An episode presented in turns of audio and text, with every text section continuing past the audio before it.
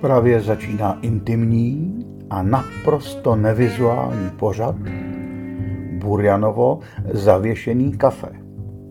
Já vás vítám a přeju příjemný poslech.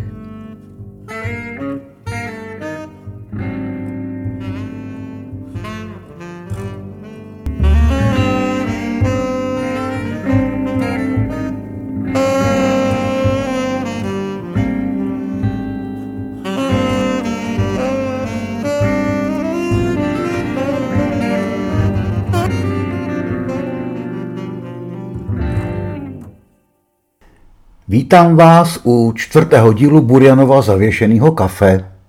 Hostem tu bude Pavel Klusák, hudební publicista a čerstvý držitel ceny Magnézia Litera za knihu o Karlu Gotovi. Není to ovšem jen nějaký glosátor či pátrač v mělčinách české hudební scény z dob normalizace.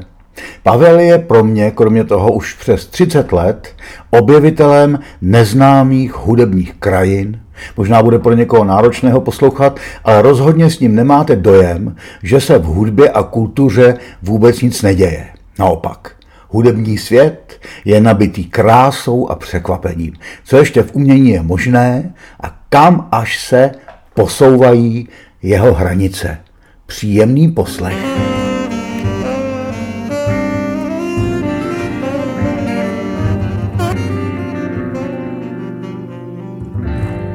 Pavle, já tě vítám, jsi první host mého podcastu a první rozhovor. Děkuji za pozvání na internet. No. E, já se chci zeptat celkově jenom, jak to v životě stíháš, že to jsi schopný sledovat, ty věci, co se dějou, protože ty máš, ty vidíš jako celou kulturu, potom vidíš třeba jenom muziku, pak ještě další věci hmm. a vedeš časopis, jak se jmenuje ten časopis? Kvartál. Časopis, který vydává galerie hlavního města Prahy. Teď je to osmý čtvrtrok, no tak dva roky. A jak se to dá sehnat?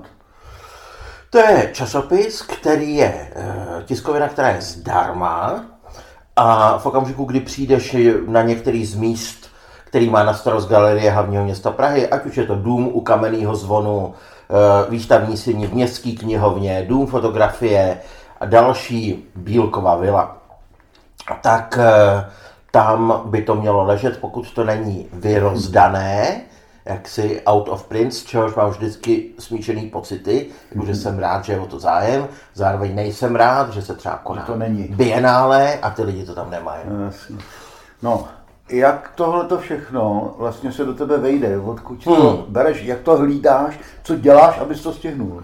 Prosím tebe, eh, já to vůbec neberu jako nějaký požehnání, tohleto, o čem mluvíš.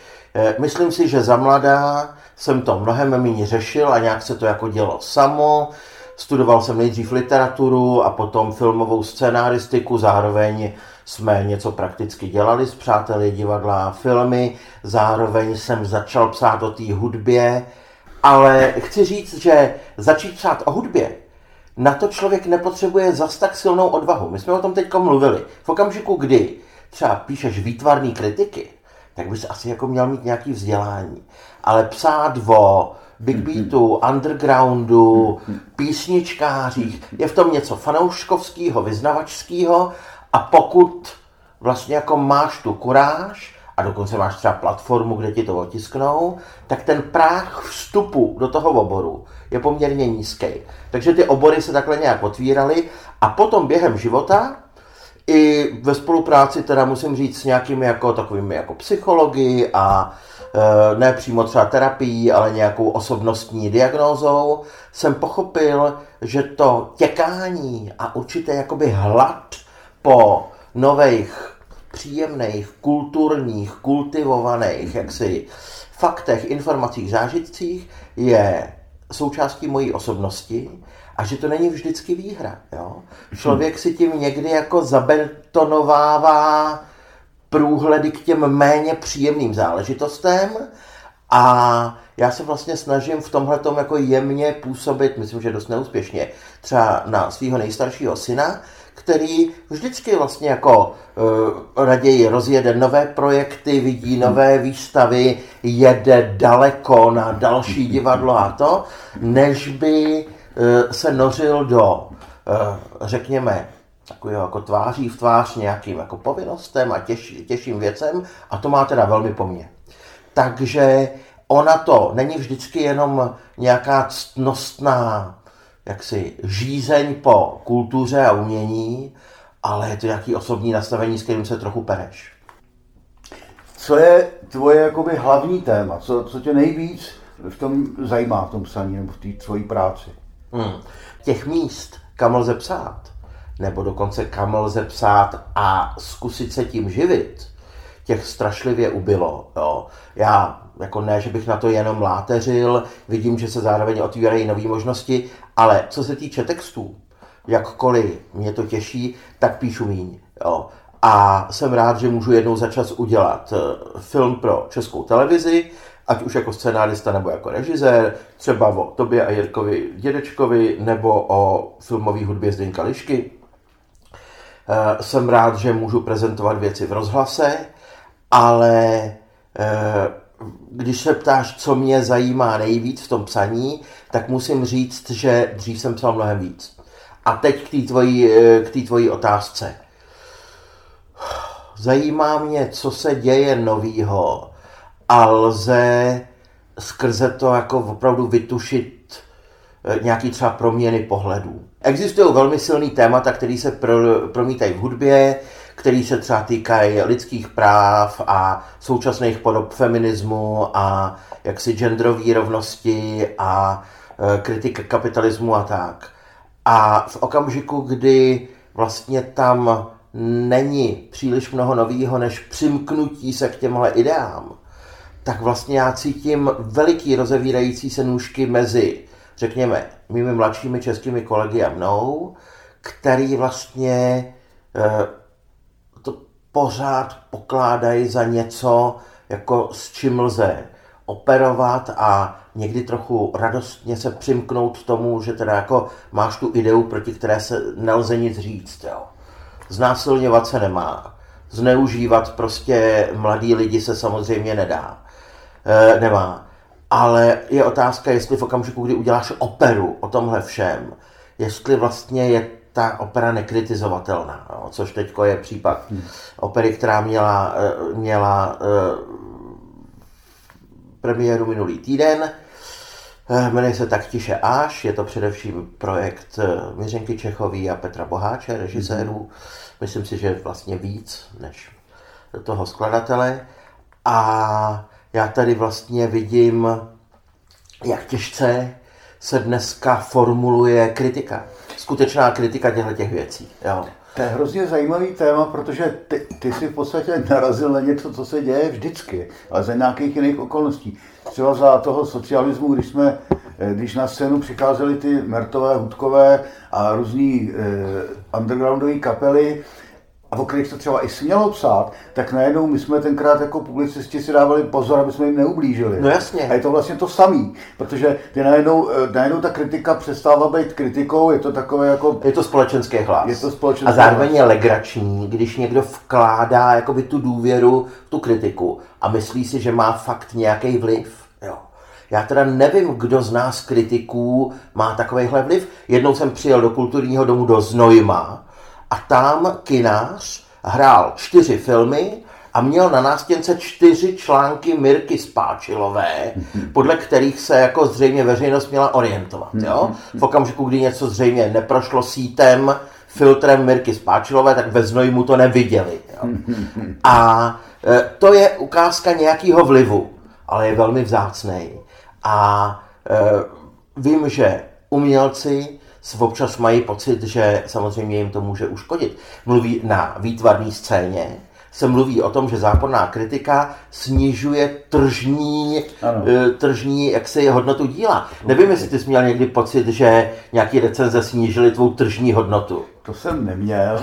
A já mám ten pocit jiný. Já to kritiku vždycky beru jako dialog. Jo. A to, to je Myslím si, že ta kritika vlastně asi není ani tak úplně důležitá pro tu veřejnost, jako je vlastně pro toho umělce samotného. No to je teda zajímavý, já si myslím přesný opak, ale pokračuj. No, mm, já to tak mám, ale vždycky jsem hledal v těch kritikách to, že mi někdo řekl něco, co o sobě nevím. To je, to je dost možný. To, si, to uměl kdysi Jan Lukeš, když začínal Aha, psát na ano. texty, to umíš ty, umí to pár lidí, kteří najednou napíšou něco a ty si říkáš, je to pravda, co jsem to vlastně způsobil, co jsem to napsal. A tohle to, proto je kritika dobrá. A pak je to ta publicita, pu- publicita, která samozřejmě z toho někdy pramení, že teda se to přečtou lidi, který to zajímá a pak třeba přijdou na koncert nebo jsou tomu blíž.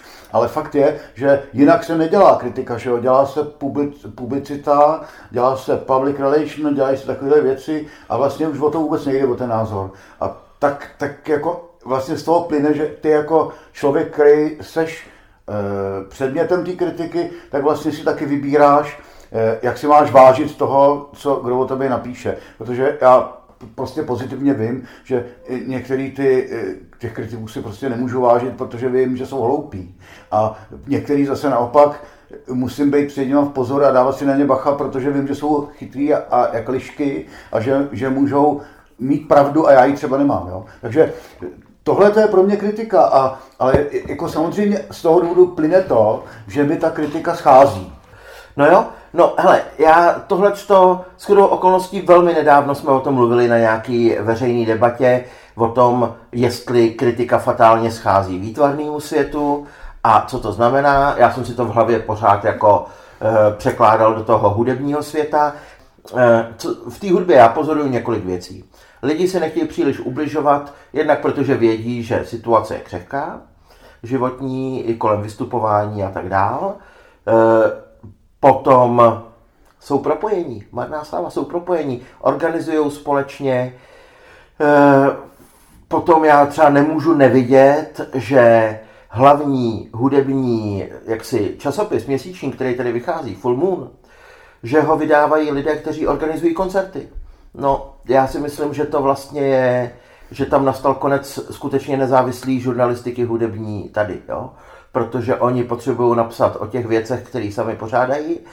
Z toho z důvodu potřebují být laskaví i na určitý svoje konkurenty a napsat o jejich věcech, aby tam panovalo nějaký příměří. Jo? A zkrátka a dobře, ta organizátorská role a role e, publicistická hodně splývá. Ve světě se to děje taky, i když třeba v podobách, které ti přijdou velmi kultivovaný. Jestliže zanikly nějaký místa, kam psát o hudbě, tak platformy pro psaní otevřeli ti, kdo mají prachy. A to jsou ti, kteří hudbu prodávají nebo streamují na internetu. Taková ta relativně nezávislá platforma Bandcamp, která rozhodně nepatří k těm nejmainstreamovějším hráčům, no ale je velká celosvětová a třeba pro mě je velmi důležitá, tak ti vlastně otevřeli webový časopis, kde eh, velmi dobří autoři píšou kultivovaně o tom, co ten Bandcamp nabízí, takže to nikdy nebude kritický. Jsou to články, které třeba ti skvěle vysvětlejí, co je novýho v Číně a čínském punku a postpunku. No, já jsem velmi rád. A vlastně to je jedna z úloh kritiky. Ale e, názor na úrovni reflexe, kritické reflexe, musíme chodit hledat jinam. Jo. A takže vlastně ti noví producenti nebo noví organizátoři nějakých platform, kam se dá psát o hudbě, pro tu kritiku moc nejsou, zdá se mi. Jo? No, Ale zaplať pámbu za takový příležitosti, jako je ten Bandcamp, je to zajímavý. No a potom je ještě, ještě jaksi jeden moment, který úbytku té kritiky nějak nahrává nebo s tím souvisí, že umělci sami, umělci, baviči, muzikanti, prostě tyhle ty zjevy, máte své sociální sítě a v okamžiku, kdy o tobě nebo o mně někdo napíše nějakou zápornou kritiku, tak prostě já to dám na svou sociální síť, napíšu tam, to jsem se o sobě dozvěděl věci. Aha. A teď prostě ty kamarádi a podporovatelé, který máš na té sociální síti, ti potom napíšou, je to debil, ano. nebo je to stará kráva, vykašli se na to, to jsou zakyslí ty. A teď prostě tam jako 80 lidí ti dá nějaký buď to palec, nebo smajlík, nebo něco a ty máš pocit, že vše je v pořádku a nemusíš se ničím zabývat. Jo. A to všechno, to všechno vlastně tomu dialogu, tomu úbytku di- dialogu na bázi kritiky nějak prostě nahrává. Hele, ty jsi teďka absolvoval asi takovou zajímavou životní kapitolu, protože jsi zúročil několika mnohaleté studium mm, toho normalizačního a postnormalizačního eh, showbiznisu. Napsal si knihu o Karlu Gotovi, dostal si magnézii literu za to. Eh, co to, co to vlastně pro, pro tebe znamená v tomto kontextu? Jako, co jsi musel pro to udělat a jako, jak, ty, jak ty reakce vlastně, jaký jsou, protože oni budou evidentně takový, jako si teďka říkal, že jo? Ale ještě mě zajímá, co, co ti to víc dalo, nebo kam se to až dostalo, tohle ta, ta reakce na, na to, že někdo napíše o Pánu Bohu e, v kritickou, normální hmm. kritickou knížku. Hmm. E, ty říkáš o Pánu Bohu, no mě při tom psaní, já jsem teda při tom psaní příliš nemyslel na to, jaký budou reakce. Myslel jsem na to, že chci, aby ta kniha byla srozumitelná. A v tom mě teda velmi pomohl editor hosta Zdeněk Stašek. Ne, že by mi převodával text, to místy taky něco navrhoval, ale e, zkrátka byl to velmi dobrý spoluhráč. Ale e, ty říkáš, že jsem psal jako o pánu bohu zdejší scény. Mně při tom psaní pomáhalo, že jsem věděl, že vždycky tady byli lidi, kteří toho Karla Gota e, nepokládali samozřejmě za nějaký tohleto jako svatý centrum scény. Samozřejmě, on byl mediálně nejfrekventovanější, ale to byla moje otázka od dětství. Proč e, to tak musí být? A jestli to tak musí být?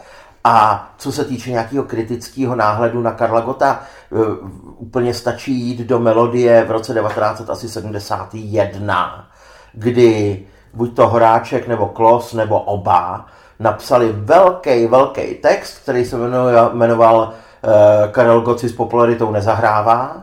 A to je prostě o tom, to je jako o tom, o čem jsou nejdůležitější momenty v té knize. Jo? Že jeho západoněmecká zkušenost ho naučila, že marketing je důležitější než kvalita hudby. Jo?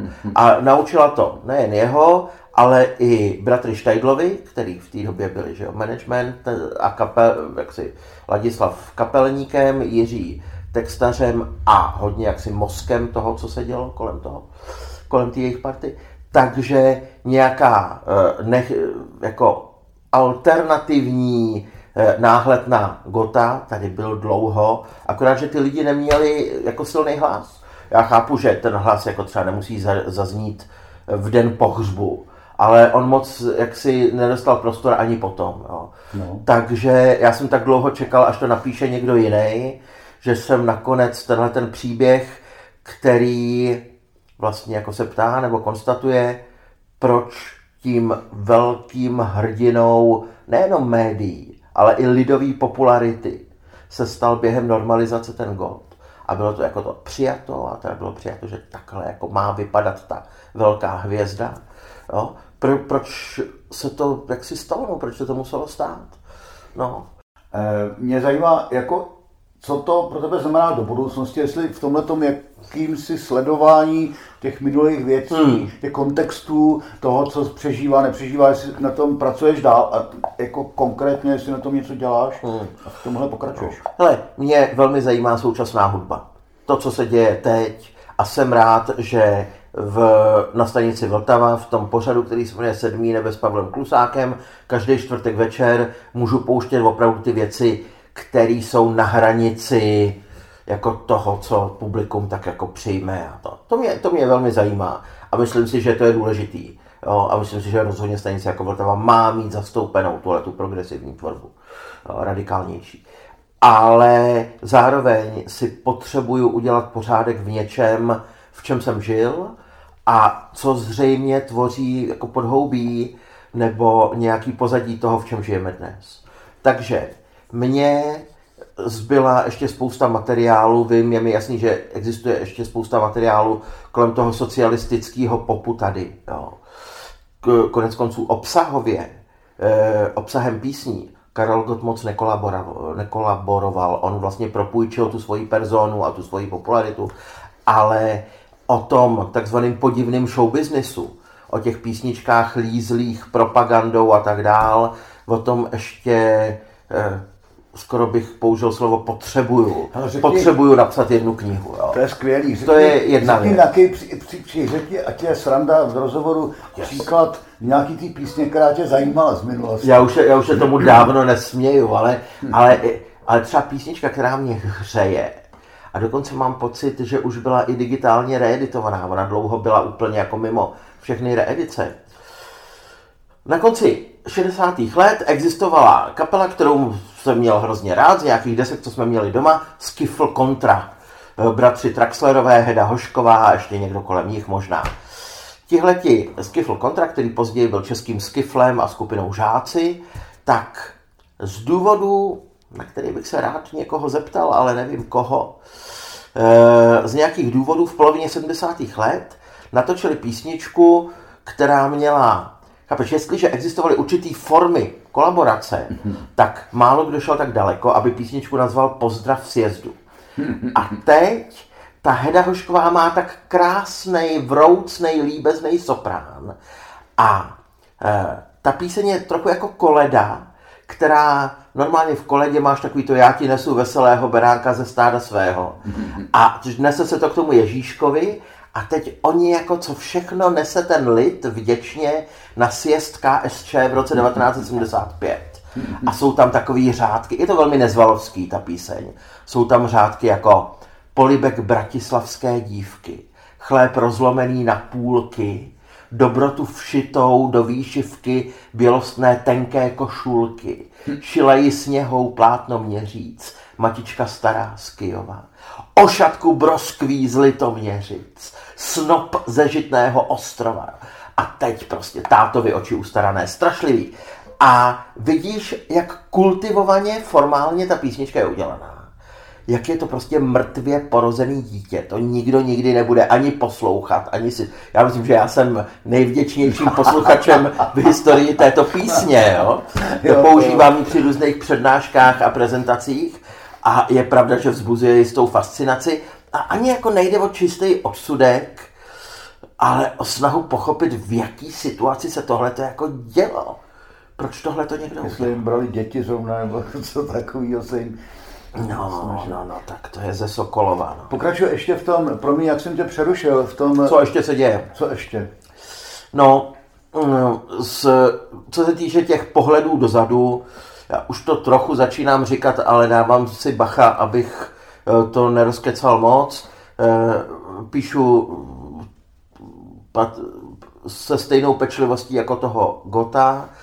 Eh, píšu knížku o prvních deseti letech semaforu. O Suchem a Šlitrovi od roku 1959, fakticky teda od mnohem dřív, jo, ale semafor 59 až 69. Jiří Šlitr se narodil, Jiří Šlitr zemřel tři týdny poté, co jsem se narodil, jo, to mám spojenou tu rodinnou historku, jak máma žehlí plíny a slyší to z televize. Takže eh, to je nějaká preambule mýho života, která mě totálně vlastně eh, jako do dneška tam něco rezonuje silně. No. A jenom doufám, že se mi daří při tom psaní dívat se tak příčně na určitý kontexty Československa 60. let, té kultury a toho, co ten semafor trochu přesahuje. Takže to je teda to je jedna z novinek, co se týče tvého retro světa. Aha. Ještě se vraťme k tomu, co si myslíš o tom, jak dneska někteří lidé mladší generace ty 80. leta třeba považují za nějaký, za jako něco takového jako fajn, že to vyhledávají ty hrůzy, co, my, hmm. co nás děsejí, protože jsme je prožili. A oni to vyhledávají a říkají si, jak podívej se, ale ten Pavel Horňák, to je fakt jako je masakr. To nevím, hele. hele já si myslím, že jak uplývá čas, tak e, vlastně ty novější generace, jim zbývá vlastně zvuk a ty písničky sami o sobě a neznají, nebo s těmi písničkami nepřicházejí ty příběhy, v kterých to existovalo. Já samozřejmě jako nikdy nebudu odvázaný eh, ze soundu kroku Františka Janečka, protože vím, co to znamenalo, ale zároveň si myslím, že ty kroky zrovna nejsou tím předmětem jako toho retro zájmu, jo? že to jsou trochu jiné věci, ale vlastně překvapilo mě, když určitý jako syntezátory a věci, které jsem měl pocit, že po právu zmizeli v propadlišti dějin, tak se vrátili a ono je to hodně proto, že se s tím už nevezou ty příběhy, které tehdy byly součástí. Zdá se mi. Teď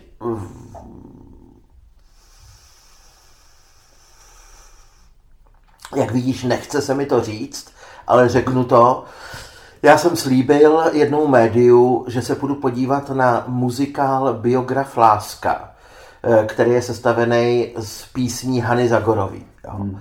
A myslím si, že ještě není tak jako daleko od těch roků, aby ty písničky mohly žít novým, nevinnějším, samostatným životem. Pro mě teda ne. Jo. Ale je možný, že za pár let ty věci opravdu už budou tak odpoutaný od toho svého prvního života. Možná se to trochu podobá zábavě z let okupace, jo, kdy my už vlastně nerozlišujeme, že něco vzniklo jako taková jako úniková zábava, která možná tehdy nešla taky jako každému podnos nebo něco takového.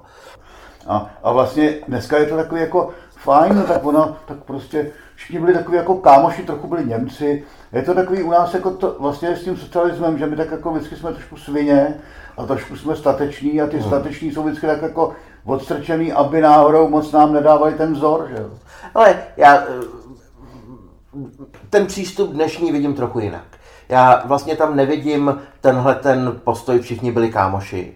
Já tam vidím postoj, už máme prostě prázdno a nevíme, v jakém kontextu to vznikalo a bavíme se dílem samotným a vlastně ho vztahujeme ke svýmu pocitu.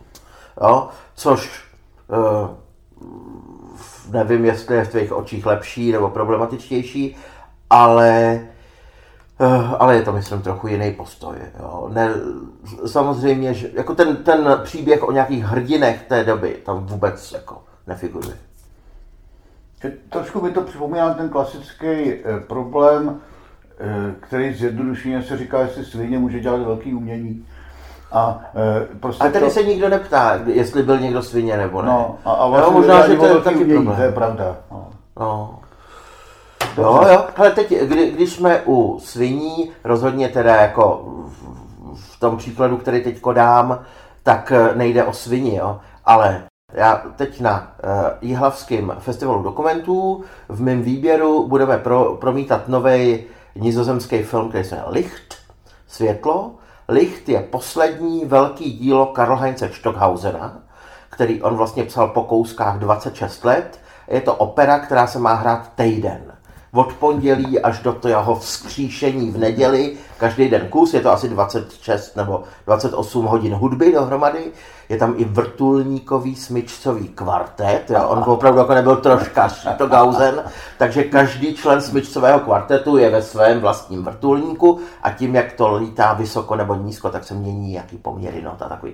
Ale chci říct, že ten film ukazuje, jak poprvé po smrti Stockhausena se tohleto monstrózní, monstrózní dílo e, inscenuje v Holandsku, v Nizozemí a zároveň to rekapituluje životní příběh tohoto megalomana, od kterého se všech jeho šest dětí odvrátilo a říká, ten film má ženskou režisérku, nevím, jestli to je důležitý nebo ne. Každopádně ten film říká, co jsme si to jako v tom 20. století mysleli o těch umělcích že prostě rodina padne na oltář těch velkých děl, jo? že společnost za to jako vysype strašný prachy za inscenování, kde jako má pomáhat armáda. Jo? To. A vlastně ten film dává najevo, že dneska už na ty e, jaksi umělecké osobnosti asi klademe trochu jiný kritéria mm. než tehdy. Jo? To je moc dobrá zpráva, ne? Já, víš, jako já si myslím, že, protože mě osobně to je kvůli mým představám, zase mám takový představy, že já mám prostě pocit, že ten život je víc než to umění pořád. A jo, že, jo, přesně, že přesně, tohle... jako tohle, tohle to je ten point, myslím, z kterého se to celý, celý nahlíží a zároveň to říká, jako jo, to dílo je podivuhodný, ale je to asi jako opravdu umělecký příběh minulosti. Ale vrátíme se ještě k tomu, nebo vrátíme se, pokračujeme v tom smyslu, mm, Čím se tedy zabýváš v tom, když se nezabýváš těmi retro věcmi, co tě nejvíc přitahuje v tom, eh, co se dneska v kultuře děje? Hmm. Ale v těch příbězích té současné hudby eh, mám pocit, že vlastně jako relevantní, eh, jako relevantních, možná, že to jsou jenom věci, které mě osobně přitahují, ale pozoruju, pozoruju několik, několik proudů s velkou chutí. Jedním je něco, co uh, není ani čistý skladatelství, ale vlastně ani úplná improvizace a má to blíž k té improvizaci. Lidi, kteří rozhodně tak nehrajou jazz a tohle, je to takzvaná volná improvizace, která může zahrnovat klasické nástroje, elektroniku, ale i prostě předměty a prostředí eh, naprosto jaksi nehudebního, ne, nehudebních zdrojů. A ty lidi vlastně připra- přicházejí připravený do určité situace a vytvářejí hudbu spontánně na místě ze svojí osobnosti, velmi často teda v dialozích nebo v nějakých malých konstelacích. Jo. A e, myslím si, že je to jedno z mých vlastně životních témat, jak být dostatečně připraven na život a potažmo takovéhle věci. Ty improvizátoři, to je pro mě dost zajímavý sledovat. Samozřejmě někteří s časem se stávají svým vlastním kliše a umějí svoje triky a v uvozovkách před, překvapivé triky, no tak to už pak jako dejím. Potom mě upřímně zajímají zvlášť teda kreativní podoby, ne čistě dokumentární podoby, Eh, nahrávání zvuků skutečného světa, lidi, kteří nějakým způsobem se takhle napojují na ekologickou a environmentální situaci a třeba podávají svědectví o tom, jak to zní pod mořskou hladinou a jak to zní na místech, kde odtává ten arktický čepeček na země kouli a najednou to tam teda jako funguje jinak. Jo. Ale Eh, tyhle ty takzvané field recordings, terénní nahrávky. Existují lidi jako Chris Watson nebo Jana Winderen z Norska, kteří opravdu to povyšují na umělecký tvár. Jak říkám, v okamžiku, kdy jde čistě o dokument, tak mám pocit, že to je disciplína pro někoho jiného. Ale to je další třeba jako silný moment, který mě zajímá.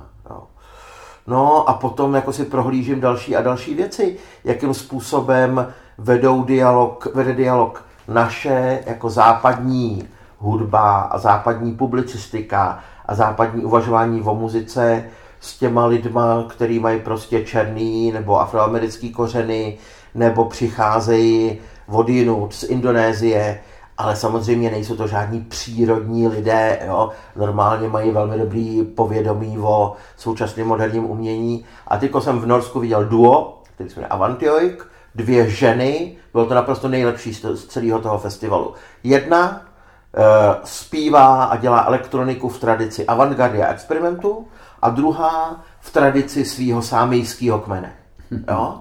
A teď vlastně ale vidíš to, co vlastně znáš od Dibifeta a Josefa Čapka a dalších a dalších, že avantgardní umění a to neevropský, jaksi tradiční umění uvažuje často způsobem, který je podobný, paralelní, kompatibilní, může, jo, může to najednou eh, něco říct i ta podobnost, vlastně překvapivá, může říct něco i o té avantgardě, i o té tradiční kultuře lidí, kteří žijou v Arktidě, je jich čím dál míň, je to pás prostě od Švédska přes Skandinávii až po Rusko a to umění jim trochu pomáhá, aby jejich zpěv a jejich jazyk vymírali pomaleji, nebo se to možná úplně zastavilo.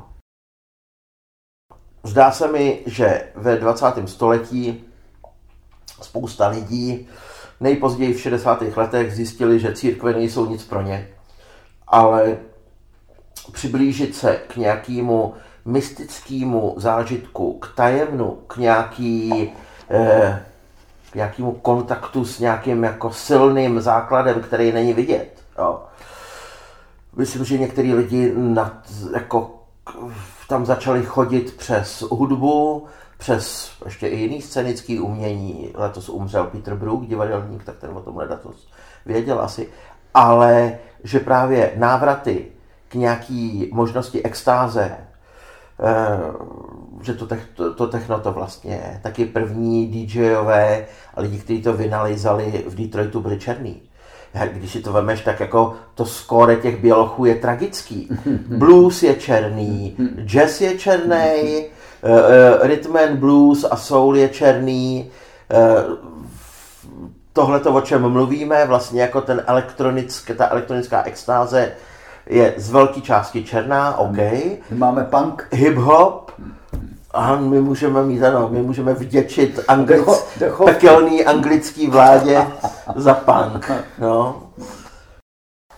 Co pro tebe bylo, jak, jaký setkání s kulturou pro tebe bylo, řekněme, nejpodivnější? Hmm. No hele, každopádně takový to jako amatérský nebo outsiderský umění, kapela, která hraje vždy trochu falešně a tohle, to pro mě vůbec není, jako pro mě to má vlastně velmi přirozený kořeny, věci, o kterých třeba píšu v knížce Uvnitř banánu a tam pro mě jako ta podivnost, tu já tam moc neidentifikuju. Některý lidi asi ano, ale já ne. Pro mě je asi podivný eh, umění nebo díla, nebo díla v uvozovkách, která vznikají z nějakých velmi zvláštních pohnutek, ať už to třeba byla ta státem organizovaná pop music, kdy vlastně vidíš, on to píše ve svých tehdejších denících režisér Zdeněk Podskalský, který se na té scéně nepochybně podílel. Eh, on psal, na publikum v tomto případě nikdo nemyslí. Jo. Eh, stát nebo režim chce mít svoje ideově zabarvené umění, umělec, píše Podskalský, si chce postavit chatu. No. A takže tam nastává tento díl, ale že to pak jako v té televizi se na to lidi jako dívají a tohle, to, to je nejméně citelný vliv při tom vzniku ze všeho. No, no tak na takovýhle, na takovýhle věci myslím. Občas člověk potká nějaký umělce, který má pocit, že jeho, jo, no tak prostě ega existují, že jeho pohled na věci je jediný zásadní. Jo? Hmm. Že je potřeba hrát opravdu dlouhá a složitá sola v nějakých modálních, hmm. eh, modálních eh, stupnicích na, nevím jestli, nevím, který nástroj, to je jedno, ale někdy máš, někdy vlastně jako vidíš omezení, který ale zase tomu člověku v jeho určitý jako disciplíně třeba do, do, pomůžou dojít daleko. Já jsem sem tak Ale můžu se zeptat já tebe? No, Co ty pokládáš za takový jako opravdu šťavnatě, vydatně podivný setkání s uměním? No, já si pamatuju jenom jeden pitomý příklad, jak jeden eh, hodný německý zpěvák, který vypadal jako východoněmecký fotbalista z 70. a 80. let, eh, se zřejmě zamiloval u nás v Čechách a napsal té své dívce eh, písničku a zpívají česky. Aha. A to je takový nářez, to jsem opravdu nikdy neslyšel. On má tak, takový ten takový rostomilý a zpívá takový to jako milujte strašně a ty jsi moje devče. A ty ale já to nevím tak krásně, eh, a to opravdu je těžký bizár. Mm-hmm. A to, mhm. mělo to teda za následek toho, že já jsem přestal zpívat anglicky, protože jsem si uvědomil, že vlastně půlka Evropy šišla anglicky. Ptal jsem se na to Tonyho Ackermana, který mi na to odpověděl a říkal, že to je strašný, že to je pravda, že mu to nevadí akorát u skupiny ABBA. A já jsem říkal, proč? A on říkal, no, že ta hudba je ještě horší. Ale jinak ta, tohle možná je jeden ze zdrojů, kde, kde tě to tak prostě přepadne, že z toho i uděláš nějaký závěr. No. Moje téma je můj obor, to je písničkářství. A e, já vím, že celou dobu, co se známe, e, ty to sleduješ a přesto máš v tomhle žánru takový svůj docela dobrý odstup, že jako nepropadl si tomu té lásce k těm písničkářům a e, často vyjadřuješ i takové jako pochybnosti o tom, jestli to má ještě dneska nějakou aktuální sílu, jestli to k něčemu je, nebo tak. A já se tě právě chci zeptat, jestli si nakonec myslíš, že to má nějakou aktuální sílu a je to k něčemu, nebo jestli už je něco jiného, co by to hmm. nahradilo. No, ale jako ty pohledy na to jsou, jsou různý, jo. Já nevím, co jsem o tom říkal před časem, ale rozhodně si nemyslím, že písnička je odepsaná jako útvar. Akorát vidím, že lidi, kteří jsou dneska mladí, žijou v něčem jiném. Jo. Eh, včera eh, ohlásili smrt Žána Lika Godára, nevím, jestli zemřel včera nebo předevčírem, a ten vlastně jako říká, budoucnost patří koláži. Jo. A vlastně koláži těch mno, tý strašlivý mnohosti zdrojů, která, která tady je. Otázka je, jestli to je víc bondmod nebo víc teda věžba, ale lidi, kteří teď vstupují do hudby, tak opravdu je zajímá. Jo? Zajímá je mluvit o tom, co je podstatný, ale skrze hip-hop. A myslím, že to ukázal už, a to už je docela starý, v nultých letech film Tomáše Vorla Gimple, že ty mladí dělají hip-hop a jejich učitel na tom Gimplu, Matonoha, říká, no tohle to je jako my jsme, hele, já vám ukážu, co jsem hrál na kytaru a to vlastně jako jsem to myslel stejně jako vy, jo. Je to nějaký formální posun, ale eh, když třeba teď se vynořilo víc holek, českých holek, který dělají hip-hop, tak spousta lidí pookřává. Nikdo jim neříká, že mají mluvit anglicky. Jsme zvědaví na převyprávění té zkušenosti jako tady. Jo? Možná, že někdo časem teda bude to dělat anglicky a bude fungovat pro nějaký ještě další publikum, ale v tuhle tu chvíli vidím, jak ten hip-hop opravdu je tematizovaný, lidi zajímá a mm, pro mě to je samozřejmě jako dynamikou a atmosférou jiný pokračování eh, toho, co eh, tady začali písničkáři. Je něco jako tvoje osobní hudba, něco, co, když by si opravdu si měl vybrat a měl si nějakou náladu a šel, ne, ne, nebyl si práci prostě.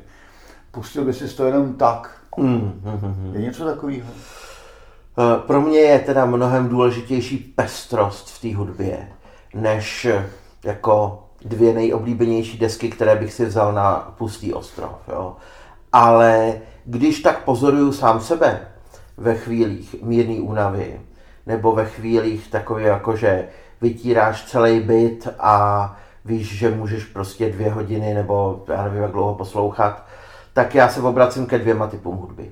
Hudbě vypravěčský, opravdu jako songwriterský, ať už je to Johnny Mitchell nebo uh, desky Leonarda Cohena, který ještě nemám úplně oposlouchaný některý, nebo jako celá ta česká zásobárna. Jo. To je jedna věc. A potom to jsou věci vlastně jako nějakých zvukových barev, něco, co uh, může souviset s určitou relaxací, ale jako nechci říct, že vnímám tu hudbu jako medicament. Ale uh, Music for 18 Musicians of Steve, uh, od Steva Reicha, uh, takový ty jako struktury, kdy vlastně jako ten koberec těch mírných proměn v tom čase uplývá dál a dál.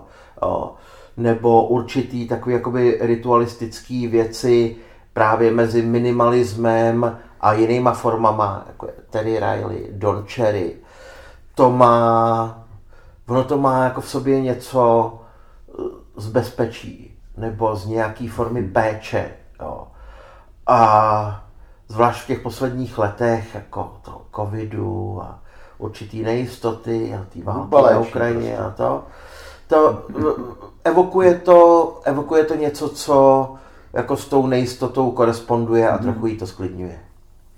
Ty jsi eh, velmi činný a nemáš svůj podcast, protože máš svoje různý vysílání, různý komunikuješ přes ty oficiální věci. Nebo... Honzo, já ti řeknu, proč nemám svůj podcast. Protože já jsem nepřišel na to, jak autorskoprávně do podcastu strkat ukázky z nových alb. Ano, to já mám naprosto vymyšlený podcast, v kterém bych prezentoval novou hudbu a francouzské síry. Obojí je eminentní můj zájem.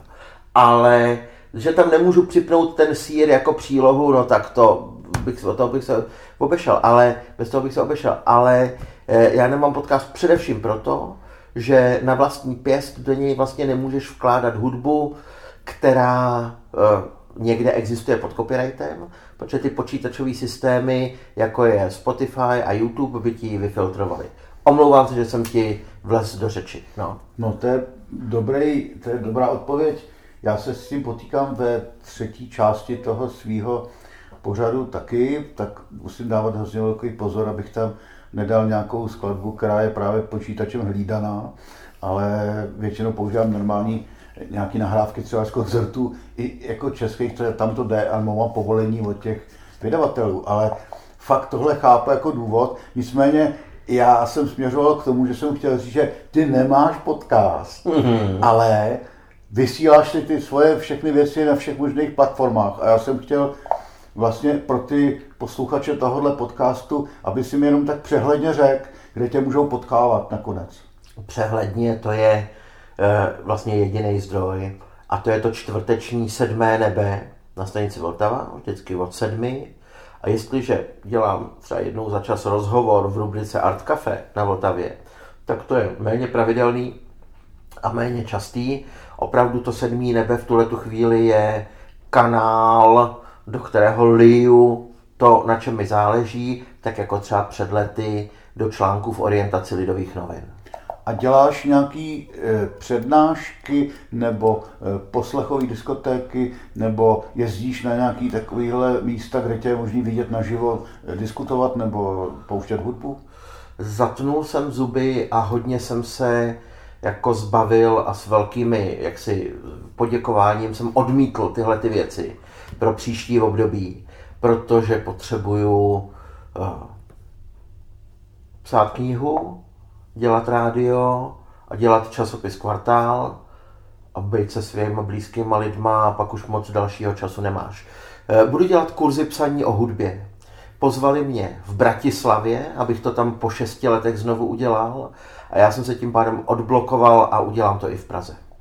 Tak to si těšíme. Já no. ti děkuji za... A jinak mě hrozně těší setkávat se s lidma na těchto těch platformách, jako jsou poslechový pořady a tak. Ale teď potřebuju být zalezlej. Tak my za tebou budeme chodit do tvých děr a Nor. se vytáhneme ven. Nor, a děkuji za rozhovor. Děkuji taky.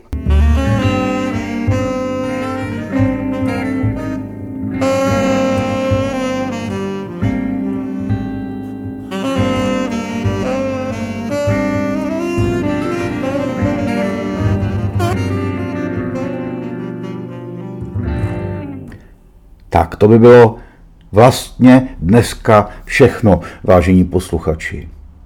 Za týden bude na řadě Burjanova kulturní ozdravovna, uslyšíte různé verze písniček z desky Hodina duchů, zároveň eh, se dozvíte, jak odpovídala Daniela Fischerová na anketní otázku, jak se měníte a tak dále a tak dále. Snad vás to bude bavit. Ještě bych vám rád řekl, že mě potěší, když budeme v kontaktu i jinak, než že já budu mluvit s váci hosty a vy poslouchat. Můžete mi psát, a to na adresu jb.janburian.cz a pište cokoliv. Otázky, přání, poznámky, typy, urážky, nadšenou chválu, intimní zpovědi, já nevím, snad i lékařské zprávy posílejte.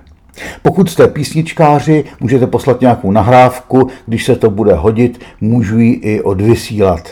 Píšu každý týden féton do týdeníku Echo, zhruba jednou za měsíc vydávám newsletter, nebo chcete časopis Čtení pro přátele, kde je teď zvláštní příloha eh, čtení ke kafi. A to je právě to, co odráží tento podcast. Můžete to mít zdarma, pošlete-li svou mailovou adresu. Samozřejmě, že budu rád, budete-li mít chuť zavěsit nějakou částku na účet zavěšeného kafe, ale to rozhodně není povinné. Číslo účtu 478 399 8003 lomeno 0800. Srdečně zdravím a děkuji za pozornost.